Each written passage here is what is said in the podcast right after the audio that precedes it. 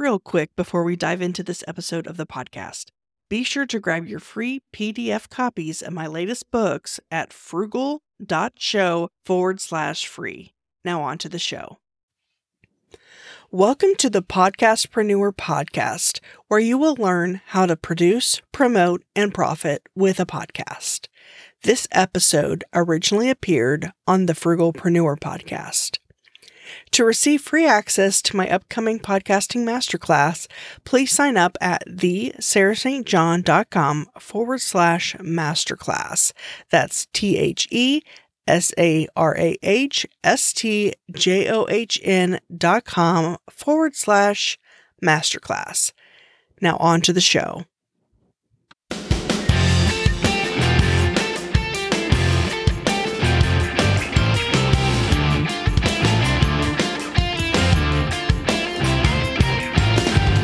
Welcome to the Frugalpreneur Podcast. I am your host, Sarah St. John, and my guest today helps entrepreneurs, businesses, and brands leverage their content in order to maximize reach, generate leads, increase revenue, and grow their business.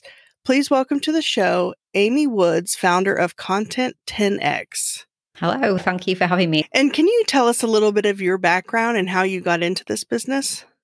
Oh yeah, it's quite. I'll, I'll try and make it a really long story cut short. but I am. Um, so I've been running Content 10x for three years now.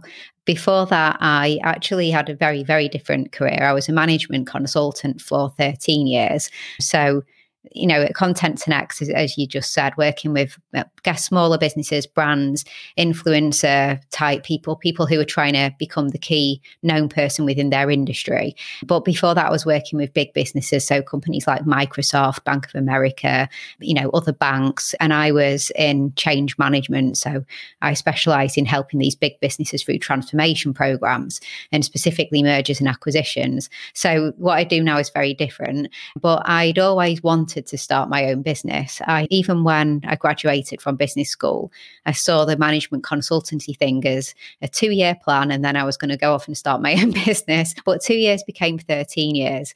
And I guess I got off the hamster wheel of the job and, and started looking at what business I could start and what I could do when um, I had kids because I couldn't do the same amount of travel that I used to have to do all the time. I mean, I had a period of some ill health where I was off work for a while in recovery from various operations operations. And in that time, I immersed myself in the online business world. So, you know, I discovered podcasts, I discovered online courses, I discovered all the kinds of people that you might expect, like Pat Flynn and Amy Porterfield and Gary Vaynerchuk and people like that. Started reading a lot of books and just became really, I guess, inspired that there's an opportunity to create a business, create an online business that can work more around your lifestyle and that kind of thing as well. And yeah, then I was I pivoted from business consulting in a corporate organization to doing some more online consultancy through a, a, business that I set up. Really embraced content marketing, started learning loads about that, um, started to repurpose my content.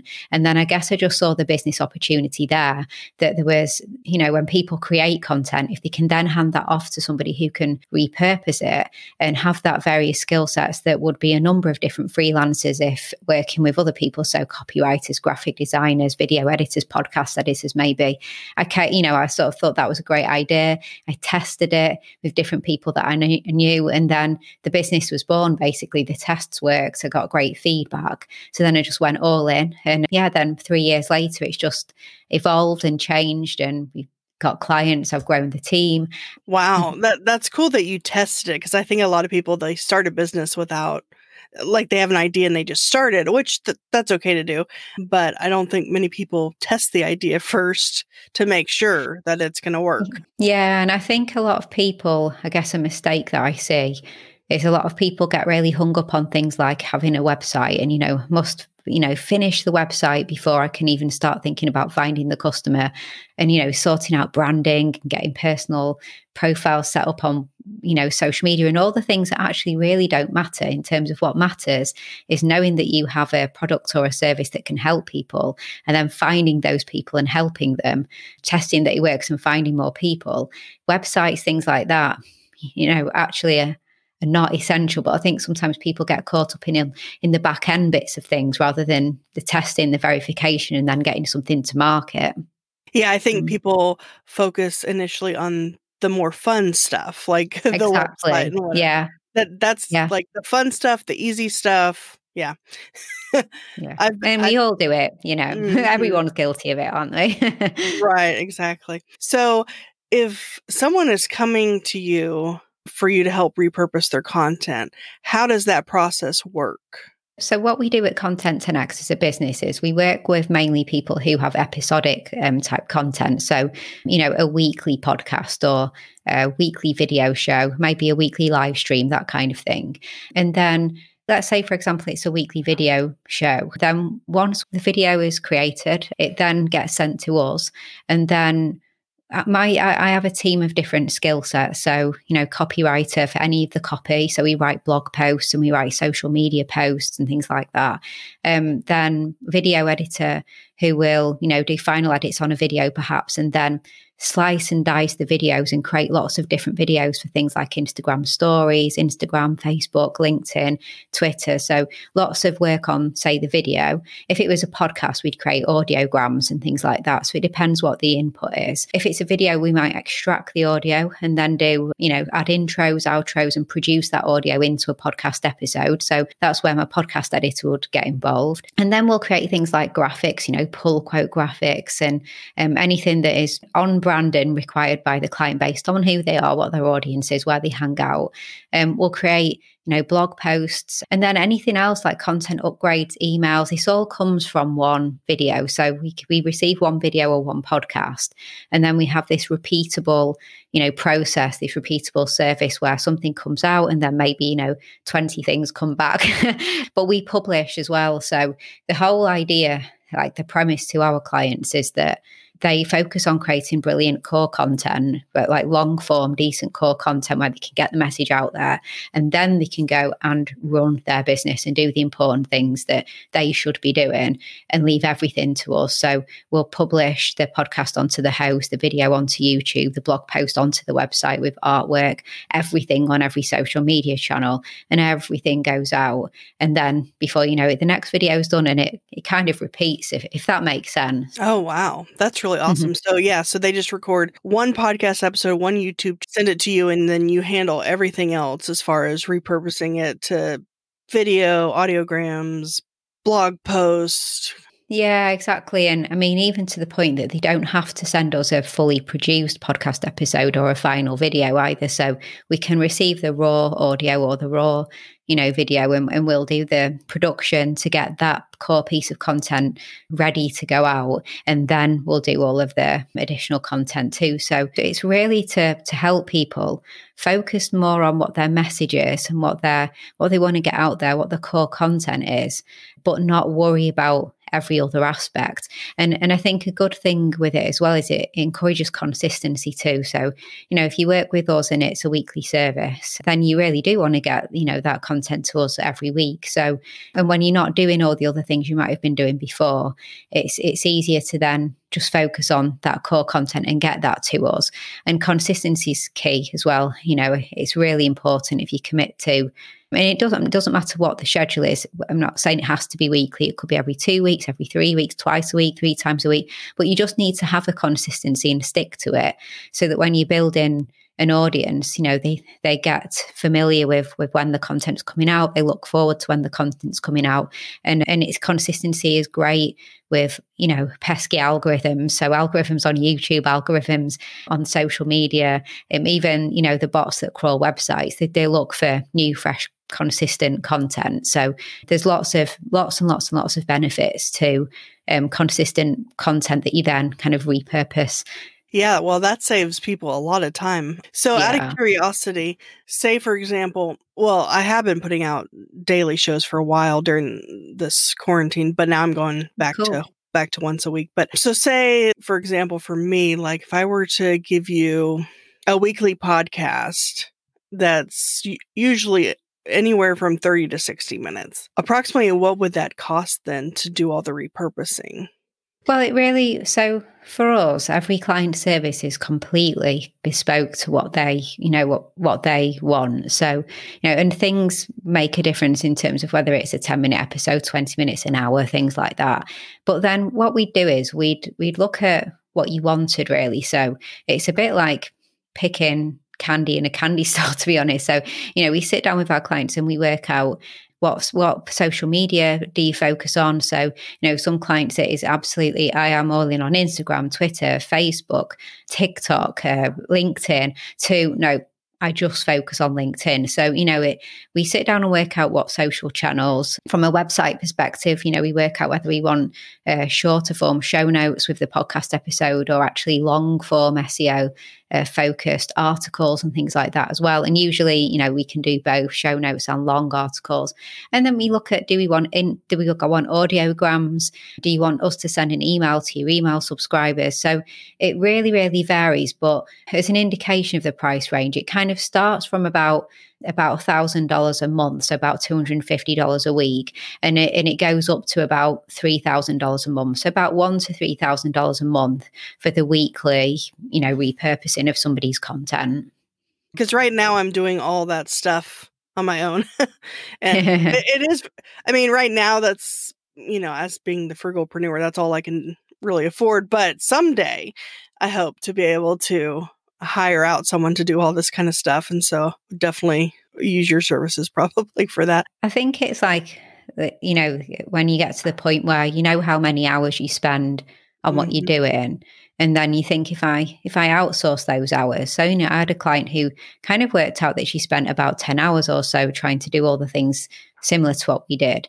And then if I get somebody else to do that and I get those 10 hours back, in 10 hours, could I make more than 200 or 50, $300? Well, actually, you know, she, she made, you know, more than 10 times that she outsourced a little bit of spend but brought way more revenue in from the hours that she spent you know serving people getting more clients that kind of thing so i guess you just have to know what you think an hour's worth of your time and if if you sold that what would you bring? What would you bring in? And if it's more, then that's the point where she can think, okay, it's time to to get some help.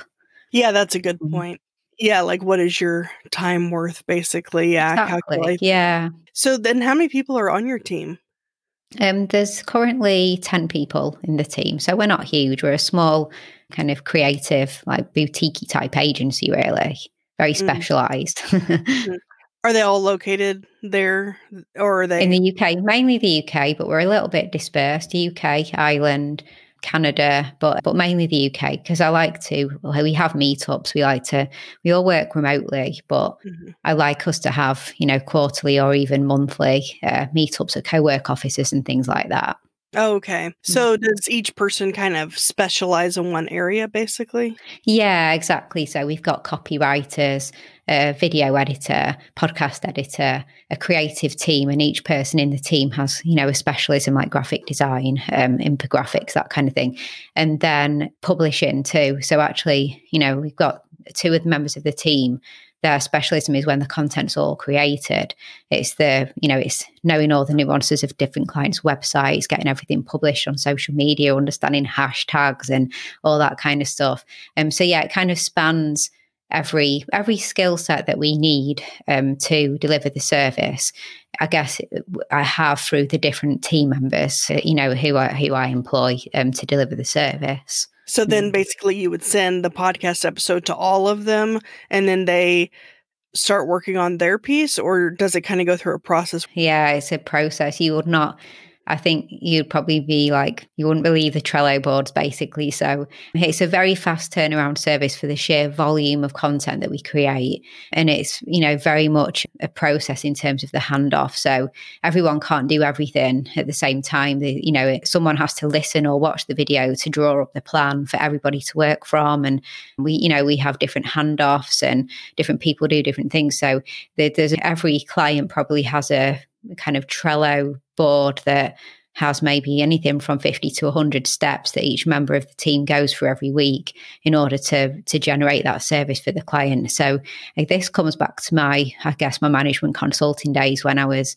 you know that I, I was very much kind of process improvement and setting up and helping clients with process. And I suppose when I said at the start, you know, what I do is so different to what I used to do, it is in terms of the clients and what we work on, but the skill set of um, kind of setting up and managing complex processes, I guess is what comes to play for me with, with running the business. It's, you know, it is complex and there's lots of handoffs, but, you know, we, we've set everything up in such a way that it just goes very, very smoothly. But I think um, if people saw, you know, what, what, what we do, they'd be like, wow, you do that every week for every client. But uh, yeah, um, but we do and it works. It works really well. You post it for the client on social media. Yeah. Have you found that the clients are hesitant to allow access to? Yeah, it's a huge, huge level of trust from the clients. And then on our side, it's a huge um, level of responsibility. And I always say to my team, you know, the publishing side of things is the highest risk side to our entire business because we have access to clients the website. We could do anything on the website. We could post anything on any of the social media. We've got access to everything. We could send an email to their 100,000 subscribers because we've got access to their email service providers. So, you know, we, we get access to everything that we deliver.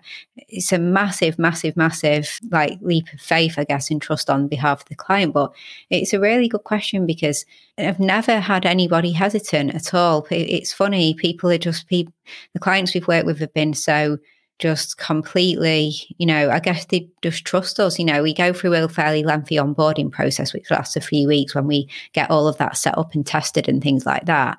And yeah, we've, we've only maybe, I could probably count on one hand the clients that have maybe been a little bit hesitant and just wanted everything to be created for them, but they will publish it themselves. But to be completely honest with you, that was more of a budget thing than a trust thing, actually. You know, the budget kind of ran out at a certain point. So they took in house the actual publishing of the content.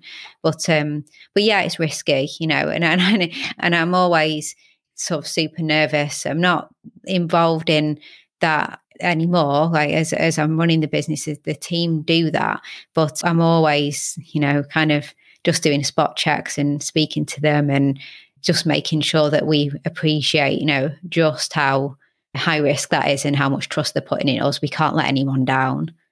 So you had mentioned TikTok, and yeah.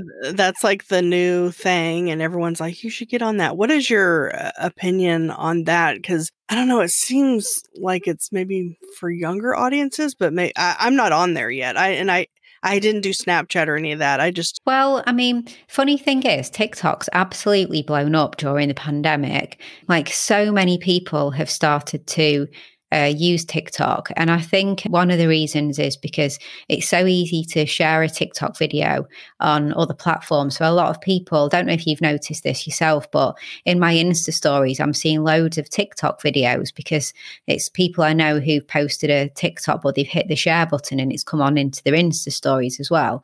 So I, I've been seeing lots of TikTok style and TikTok videos there. And I think a lot of people have been kind of seeing that I'm coming over to see what all the fuss is about and things like that. It's without doubt, you know, a very young, very young platform. I mean, we're not just talking like people in the 20s or late teens, you know, we're talking early teens and like very very young young platform.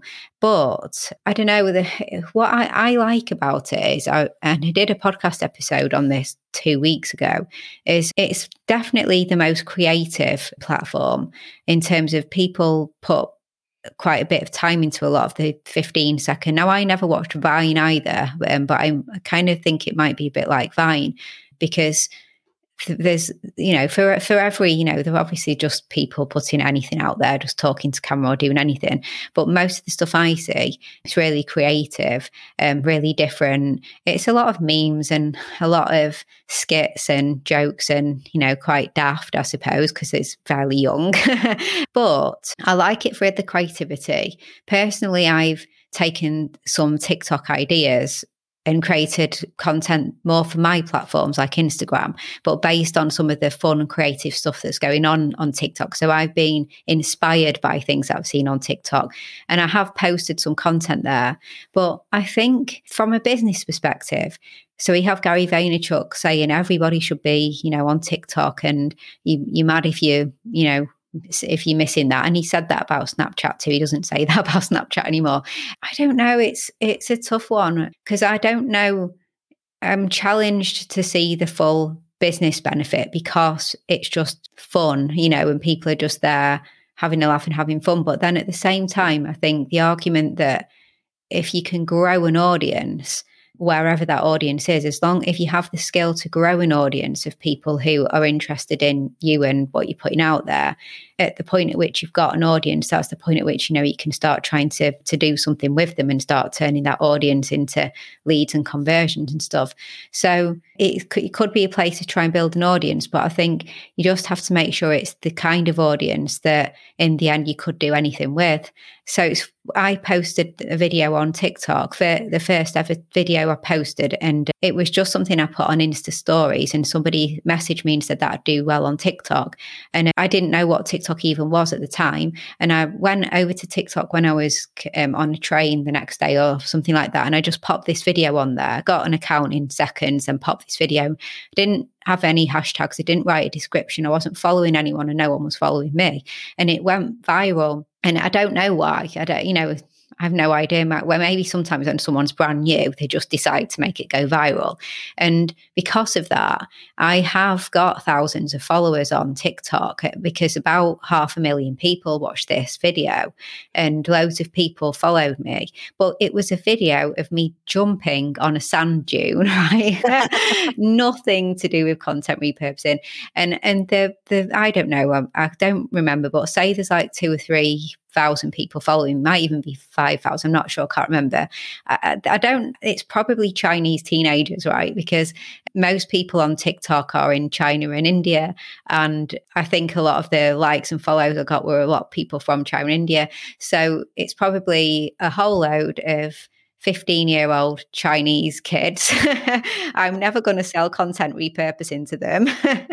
um, uh, so I don't know. I guess my point is like you could grow an audience there if you think that uh, your audience hang out there, but make sure that the audience that you grow is something, an audience that you could do something with. Um, otherwise, just go there to have fun. I'd, I'm not not too sure on the business benefits, but I do like it to be inspired by how fun and creative people are on there. And then I bring that into what I put where my audience hang out, which is more Instagram, really, and Facebook. Okay, yeah, that's an interesting take on it. So, what do you feel are the best social platforms for businesses? I mean, I know they all kind of serve different purposes, but yeah, I, mean, I, I think it, you know, it, it, just completely depends on what industry you're in, and you know, you really have to, I guess, you have to work that out for yourself in terms of where your audience hang out. So for our clients, you know, we've got a client who is a recruitment uh, business, a really specialist recruitment business in treasury industry. His audience are all on LinkedIn. We do some tweets, they're not on Facebook, really, not for what he's looking for. They're not on Instagram. So it's an all in, really LinkedIn strategy. But what we do is we make sure we create different content for LinkedIn. So videos, text only posts, image posts, audiograms. But uh, that's a LinkedIn strategy. You know, we have a client who's a dentist but she helps dentists grow their practices. So more like a dental coach. And actually, she's actually quite a big influencer in the, the dentistry industry. Her audience is on Facebook. You know, we don't do anything on LinkedIn for her or, or Twitter it's 80% Facebook and probably about 20% Instagram. So, you know, two very, very different businesses. Some of our clients are quite split. You know, we've got clients who who work more in like digital marketing, content marketing. I hate saying influencer because it sounds like those people on Instagram on boats and stuff and bikinis and things like that. But I just mean influencer as in, you know, they are trying they are they are known as a leading authority in the space that they work in that are a bit more split between the different platforms. But I really think, you know, it's a bit of just studying and, and, trial and error and just seeing where are your audience. And if you're not sure at first, then you really just have to do some research and then kind of test it and see where you're getting the most engagement and where you're not. And then go all in on where you are and, you know, try not to do anything in the places that don't seem to get you any value back for the time that you're putting into it. And do you have any tips for someone who wants to repurpose their content and wants to do it on their own, at least initially, or try it out, like tips for how to do that. I've looked into Restream and StreamYard. Oh, yeah. It's a live stream, but it goes yeah. everywhere. So that kind of ha- handles not having to, uh, that kind of automatically repurposes it as far as it going to multiple platforms. And then mm-hmm. I do mm. like audiograms for the podcast and things like that. But do you have any recommendations? Well, I think I think it's really really important to repurpose. So, I guess one recommendation I, w- I would give is to make sure that you do factor it into your content creation process and to try not to see it as this separate add-on and to try and see it as part of the process. And so that may even cause you to challenge the frequency by which you put content out. And, and I just mean that from the point of view that sometimes when I, I, I talk to people, um, they'll say maybe that they have a, a weekly podcast, let's say, and they'll and then they'll tell me that by the time they've done all of the, the editing and the planning and preparation and, and got that uploaded to the host, they don't have any time really to do any of the marketing or promotions. They just go on to the next episode. But it's it's a com completely wrong way of doing things, in my opinion, because you can't expect people to find your content. You have to you have to bring your content to people. So if you just put in content out there without any kind of breadcrumbs back to it or any way of finding it and you're not putting it out there then really really limited number of people are going to find it in the, in the beginning if anyone. So you have to factor in that kind of that marketing and that promotion within the time that you have. And so if you have five hours a week on your podcast, but that five hours is consumed by the the you know the editing the production the recording of it and getting it uploaded then next week that five hours you have should not be on episode two it should be on the marketing and promotion of the one you did the week before and you should move, move to it every two weeks because if you're not getting anyone, you know, if you're not pushing it, if you're not promoting it, if you're not putting it out there and just on a constant hamster wheel of churn of new content, you know, you're, you're just missing out, you know, it's, you're just going to be missing out on people actually consuming the content and getting value from it. So look at how much time you have and build that repurposing in. Next thing I would say is to just take it one step at a time and to not try and get too carried away. I can talk about all these things like create audiograms, write long form blog posts, create graphics, do a content upgrade, things like that. And that's really overwhelming. And I think sometimes what people do is they'll then try and do everything. They'll create an audiogram for every platform and write a long blog post and create a video trailer that they'll put on YouTube and all these different things. But it's so like time consuming that they'll probably do it for about one or two weeks and then drop away, drop off off and then just stop doing it completely. So I really recommend just taking it one step at a time and just thinking, what is one step that I could add on to my current process to repurpose this? And that might be that you have a podcast, and one step is that you're going to use something like Headliner or Wave, and you go into, or, oh, or some podcast host generate them. But maybe one step is that I will always create, you know, three audiograms for my podcast and I will, you know, write the copy and every week, you know, without fail when it goes out, I'll publish them on, you know, different places. Embed that so that it becomes a habit and it's second nature and you don't think about it anymore. It's just part of the process of your podcast. And then then add the next step you know when that's bedded down as a process. Next maybe think about you know creating some quote graphics or something like that or some instagram an instagram story. If you've got an audience on instagram you could create a story about the podcast episode. And there you could use tools like canva. And, and always every week i'll create a story for Instagram stories about the podcast episode. Bed that in, do that for a few weeks, do that even for a month, and then start adding the next one. So I think, you know, just look at your time allocation. Don't see repurposing as an add on, but see it as part of the process. Do things one step at a time, make it a habit before you then start adding the next thing on, and really focus on where your audience are don't be putting things on LinkedIn if you don't think they're on LinkedIn. Don't put things on Instagram if you don't think so. Focus on where your audience are. I guess the other tip I would give is to not just focus on social media, but focus on search as well. So, you know, most people actually, when they want to find anything, they're more likely to go to Google, aren't they? Like, you know, you want the, the answer to something very quickly, Google. So, it's not all about like that social post, that social post, that social post. If you can, get some written content about it as well. So do consider, you know, writing really good show notes where you have done some research into the kind of keywords or phrases someone might search in order to what they would then get from your podcast episode or along, you know, if you have the time, you know, the best thing to do actually is to write a longer form blog post about the podcast episode where you can get some of those key phrases in, keywords that people might ask, because then you run in um, a much higher chance of getting found by people who go on search or getting found by people who go on social. So try and think about them both as well. Well, like I said, one step at a time. Don't get too overwhelmed because doing the one thing consistently every week is better than doing everything for two weeks and then doing nothing thereafter. yeah, that's a good point. Mm. What is mm. your opinion of transcripts? Do you think that's necessary if you have show notes?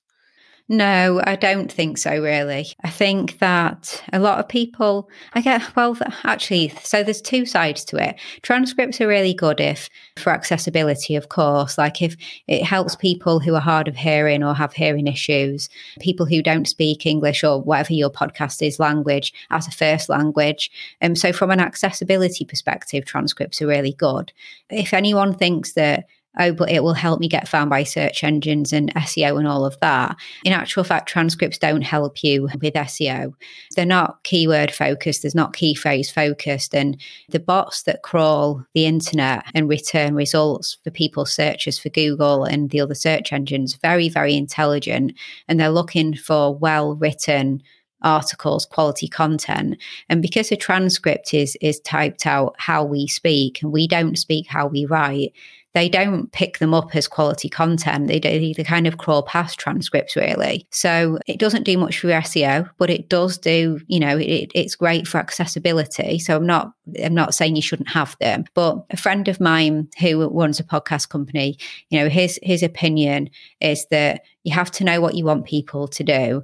And if you do want people to listen to your podcast because you want to establish that deep connection and, you know, and, and that kind of one to one connection that you can get from podcasting that you can't really get from any other medium, then maybe you should consider not providing the transcript because if people are just going to about to listen to it and then they think, oh, there's a transcript, they're just going to skim the transcript and they're not going to listen to you and engage with you and, and, and hear your voice. So I, you know, I think it really depends, though. You know, it depends what you're podcasting for as well. If you're podcasting for business and it's all really about growing an audience to ultimately work with you from a business perspective, or, or whether you're podcasting more for, you know, more like a leisure podcast or a hobby podcast or something like that. So it kind of depends what your reasons are. But personally, I, I don't think that they're worth the expense in terms of podcasts, transcripts that are free well, in my own personal experience, are, are not very, you know, they're done by bots, and of course, like they're because they're free,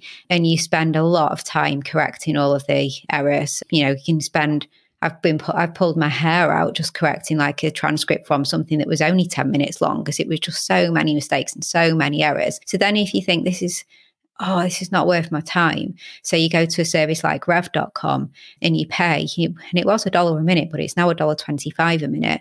If you have a, you know, like a one hour podcast or whatever, and you're paying over 70, 80 dollars to get that transcribed, I just think that money could go on something that would be, you know, bring back more results. That could go to a copywriter who could do a better job of writing you excellent show notes or that kind of thing, I think that would help you get found and still help people understand what the podcast episode is about. Yeah, those are good mm. points. Because mm. I, I was originally going to do transcripts, but then I was like, just all the corrections you have to make. If you did, you try some services like um, like there's Otter.ai. There's oh, there's some quite low priced ones as well. Yeah, I think it was. I used Temi.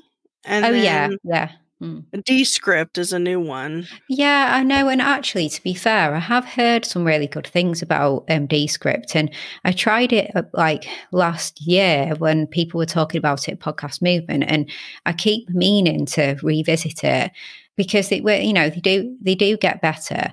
And maybe the error rate isn't as high on some of them as the as the AI is getting better. But then I think it does just come down to are you happy that someone may choose to read the transcript instead of listening to podcasts? And I know plenty of people who say to me, I absolutely am. I don't care as long as they get a value from it and they know it's from me. I don't care whether they listen or not. And then know other people that say, well, no, because I want them to establish a connection with me. And that comes from listening to my voice and how I explain it. So, yeah. I guess that's a good way to look at it or determine whether yeah. or not you need transcripts is whether yeah because i think for for me i prefer people to listen versus just reading a transcript. Because, like you said, they could just skim it and they're not going to get the full value. Yeah. I think so. And we, for us, what we do, and again, I'm, I'm, I'm I completely appreciate I'm say, saying this, but I'm lucky that I've got a couple of full time copywriters that work at the, the Content 10x. But we write a long form blog post for every podcast episode. So it's not a transcript. My copywriter will listen to the podcast episode, but then they'll write a blog post based on what I've said and they maybe do like a little bit more research and, you know, maybe change the way the order of which I, you know, I might have explained something in a certain way that if you were to read it, it would make sense to explain that first before you explain that and that kind of thing. So, you know, they they base the post on what I say, but it's not verbatim, it's not a transcript. But somebody would get the same answers and the same results. So they can listen to the podcast or they can read the blog post. It's not word for word, but if they want to learn how to repurpose a horizontal video into a vertical video, then they both solve the same problem, just in a different way, you know, just communicated differently. And on audiograms, I've seen them without captions. I know the purpose of captions is so that someone doesn't have to actually turn on their sound. And so if they're mm-hmm. like at work or something and they can just read it. But what is your opinion on that? It's like if you're going to bother to do an audiogram, should you have captions or does it not really matter? I think you probably should. The statistics are something ridiculous like over 80% of people watch a video on social media without the sound on. And I suppose they're then making the decision because they automatically play without the sound on. So then you're kind of making the decision as to whether you want to tap that little button and make the sound play. And I think with audiograms in particular, like we burn captions onto all the videos we create where it's a video, where it's somebody on camera for social media, not necessarily for YouTube because people are there to watch a video. So you'd expect them to have the sound on. But we're on social media, we burn captions onto them. And then I think with audiograms, it's almost more important because you can't even see the person and you can't see the lips moving or anything. You can just, you know, you just see like this still image, and sometimes, you know, there'll be the animated audio wave. So yeah, I, I guess if I if I was to say which I think would be the best, I think do it either way because an audiogram is better than no audiogram. But then if you have the time and you know, and you considering captions, then yeah, I think given given that most people are looking without sound on, you're going to get a much better chance of grabbing someone's attention if they can at least see what the words are on the screen. The last thing I wanted to ask about was I've heard mixed things about whether or not you should put your podcast episodes on YouTube as mm. like if it if it's like a video podcast, then that's fine. But if it's just audio where it's like your image and then the audio bar going across it, that's currently what I do. But what is your opinion on that? You know, I think it's not a bad idea at all because when the research came out, the Edison Research Infinite Dial report, which is like the main report every year on the podcasting, well, on on media. So it looks at audio content, social media content, and they do a big study, and it's fairly indicative of what's happening with like US ad- adults, uh, people over 12 participate in it. I was really surprised how many people say that they consume podcasts on YouTube. I, I used to think who would do that like why would you why would you listen to a podcast on youtube well, like you said there's nothing to look at it's just like a static image and then and then you're listening to it I used to think who would do that, but the answer actually is a lot of people. Like a lot of people said that they consume them on YouTube. So, and also I think YouTube are moving more towards making audio more um, of an accessible format.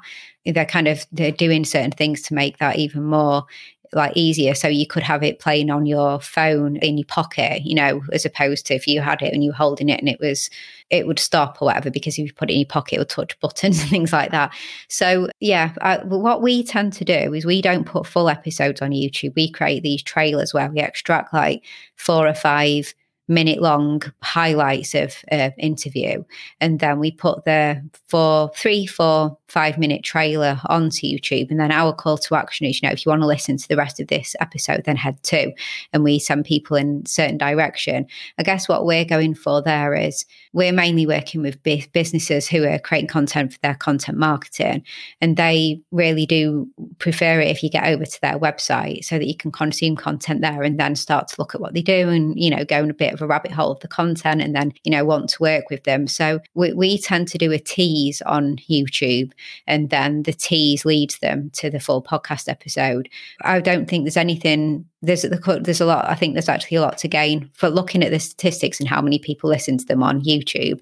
I certainly don't think it's a, a bad thing to do at all. I think it's a positive thing to do.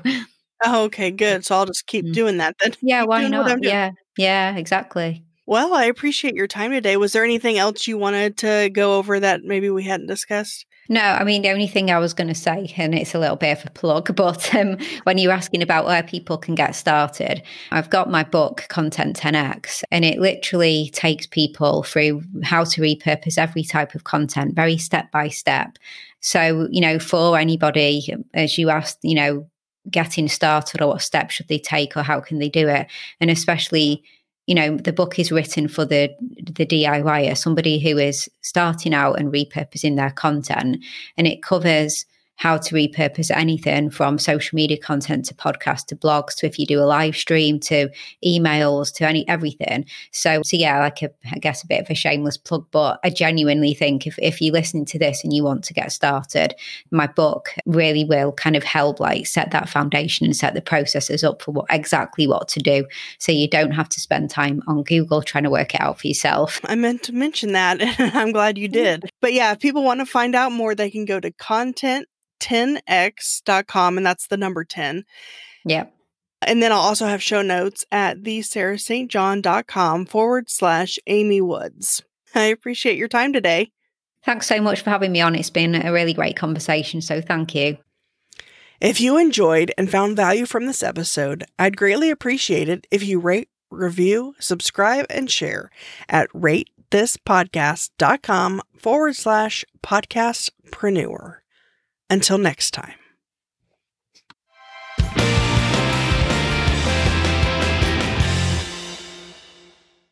Thank you so much for listening to this episode. If you haven't already, don't forget to grab your free PDF copies of my latest books at frugal.show forward slash free. Until next time.